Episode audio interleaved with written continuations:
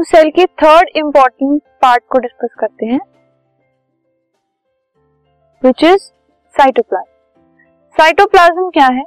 Plasma membrane और nucleus को छोड़कर जो बाकी चीज़ें सेल में बच जाती हैं फ्लूइड लाइक सब्सटेंसेस जिनके अंदर सेल ऑर्गेनेल्स एम्बेडेड होती हैं, उसको हम साइटोप्लाज्म बोलते हैं। So it is a fluid content inside the plasma membrane plasma membrane के अंदर जो फ्लूइड कंटेंट होता है, वो साइटोप्लाज्म होता है। और इसके अंदर स्पेशलाइज्ड सेल ऑर्गेनेल्स प्रेजेंट होती हैं, जो कि अपने स्पेसिफिक फ़ंक्शंस परफॉर्म करती हैं।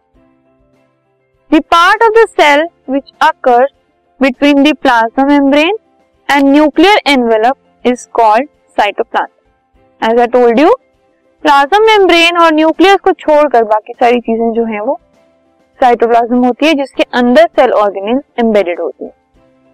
The inner granular mass of the cytoplasm is often called endoplasm while the outer clearer, glassy layer is called cell cortex और ectoplasm जो अंदर का ग्रैनुलर मास होता है साइटोप्लाज्म का, उसको एंडोप्लाज्म कहा जाता है।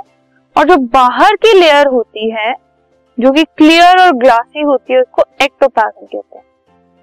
साइटोप्लाज्म के अंदर एक एक्वस ग्राउंड सब्सटेंस होता है जिसको हम साइटोसॉल कहते हैं, जिसमें बहुत सारी सेल ऑर्गेनेल्स प्रेजेंट होती हैं और बहुत और भी चीज़ें होती हैं, जैसे कि इनसॉल्युबल वेस्ट और स्टोरेज प्रोडक्ट्स जैसे कि starch glycogen lipid etcetera so ये जो एक्वस ग्राउंड सब्सटेंस मतलब एक्वस मतलब लिक्विड ठीक है?